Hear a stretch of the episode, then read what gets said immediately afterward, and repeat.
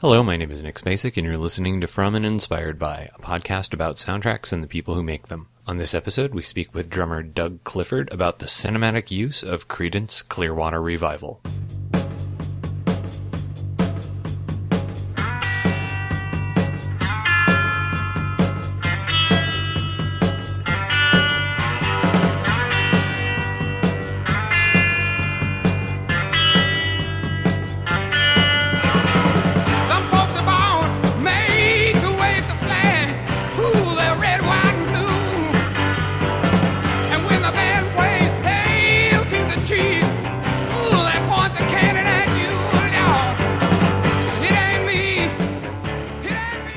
Drummer Doug Clifford is best known for his work in the seminal band Creedence Clearwater Revival. The group celebrates its 50th anniversary this year, and as part of that, Craft Recordings released a remastered version of Clifford's 1972 solo album, Cosmo, along with Tom Fogerty's 1972 solo release, Excalibur. We were lucky enough to speak with Clifford about that release for Modern Vinyl, and also managed to sneak in a discussion about the use of Creedence Clearwater Revival in film, which you can hear now.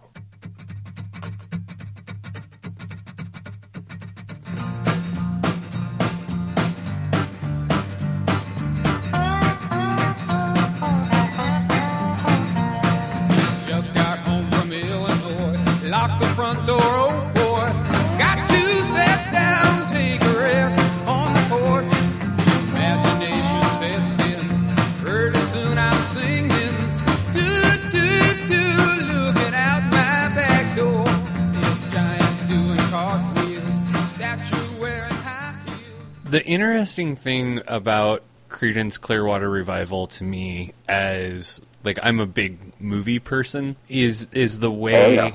that Creedence has become like part of the like the oral shorthand for the 60s and specifically like Fortunate Son like I think it's like written into a contract somewhere that like that has to be played if a movie's about Vietnam. Um Well, exactly correct.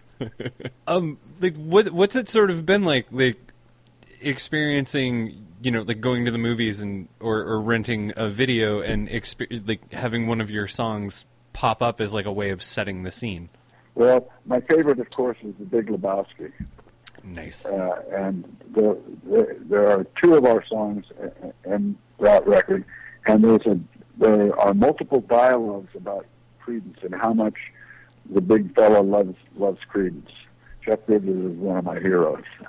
Uh, not because of that, but that certainly helped. And uh, the one that stands out to me is when his car is stolen, his old beater is, is stolen, and uh, he's talking to the cops about it, and uh, his, his biggest concern is retrieving his Creedence tape from the car.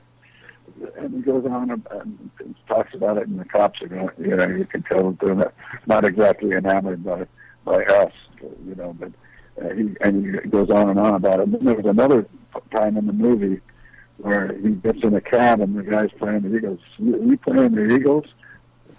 Guy said, yeah, I said, I, I hate the Eagles. Should be playing Creedence, and he gets kicked out of the cab. So the, the Big Lebowski is is, is one. Uh, the Big Chill is another one where they talk about Cobo Hall, which is the big arena there in Detroit area, where the the, the film was. Uh, you know, it was about people living in that area, and they mentioned going to our show there and how great it was and how great we played and so on and so forth. Those are the ones that blew me away. There's also one with Bruce Willis talking to the young kid and they're in a, gunfight or something and could hear his Creedence and, and he goes, I turn that off and, he says, wait a minute, you know, and he goes on and on and on about how great we were. But, but that's really kind of the, the stuff. And, and we had an, an experience like that with Elvis Presley. He came to the Oakland Coliseum and uh, Concerts West did our, our tours, and they did Elvis's tours and Sinatra. They were all the real the big acts, and uh, and so as a result of that, uh, we got tickets to the show, and we are going to meet Elvis after the show. Uh, we're thrilled. You know, we we can't wait to get to meet Elvis. Jesus Christ, you know, one of one of the the, the greatest heroes of, of of our careers. So I saw him on Ed Sullivan when I was 11, and so we were up there, and Elvis comes up to the mic in the middle of his show and he says, "I know they're out there. I know they're out there. This is for the Creedence boys. One, two, three, four. And he went into Proud Mary. Well, we're bawling. We're, you know, tears are going down my face. You know, God Almighty, does it get any better than this? We went backstage to meet him and thank him for playing the tune. But Elvis had left the building. He, he was screwing somebody's somebody's wife, and, uh, and we, the fellow didn't really appreciate that. At least that's what we were told. and from the reputation, I, I, I think it was probably true. But that was one of the coolest uh, moments ever in, in, in my life. Uh, was Elvis dedicating Proud Mary to us, and oh man, really cool.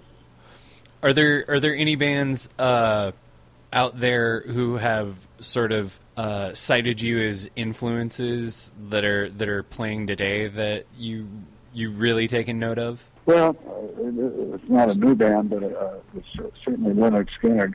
We met them when they were in high school. The manager uh, uh, ran a, a, a coliseum in, in Texas somewhere, I think. Anyway, wherever it was, uh, he said he wanted these kids wanted to meet us, and any advice we could give them, you know, they, they idolized us. So we met those guys, and you know, sure enough, uh, they, uh, you can hear it in their music, and and uh, those types of uh, uh, baton passes are, are pretty cool. We did a, a, a, a cruise. Uh, I can't, can't think of the name of it. It's, there's, they had 25 bands on it, and uh, there's the the top three bands are the top tier, and they're you know, get headlining billing and all that. We got it with Paul Rodgers and uh, forget who else. And the last time it was uh, Pat Benatar and, and us, and but there were a lot of bands all the way down to bands that I've never heard of before. and uh, the first time we did it, were, we were playing, and I looked down off the side of the stage, and there were like ten or twelve guys. They were all drummers from di- the different bands, and they were watching me play.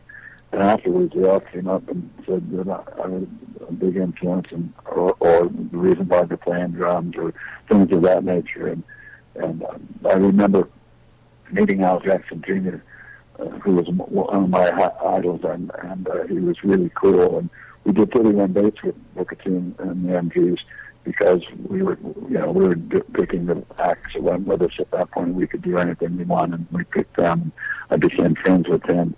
Uh, but when I, it's like passing the baton. He was passing the baton to me, giving me uh, insights.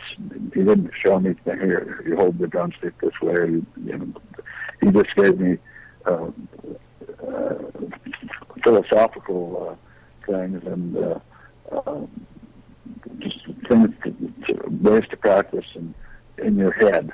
Another, so he he was giving me the baton. Now I'm passing the baton. I'm at that that point now where I meet a lot of guys and they tell me that oh you're one of my big influences or I just love the way you play and it inspired me.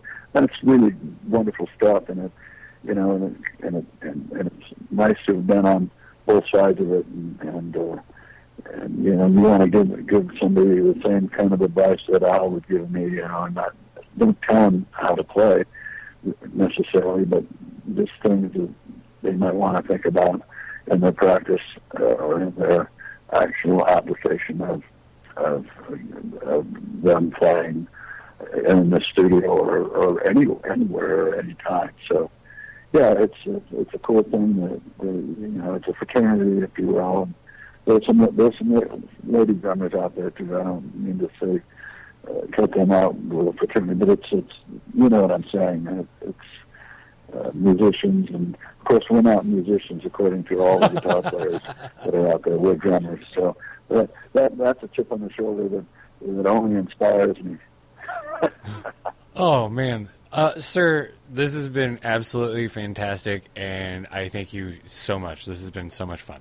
Oh, thanks so much.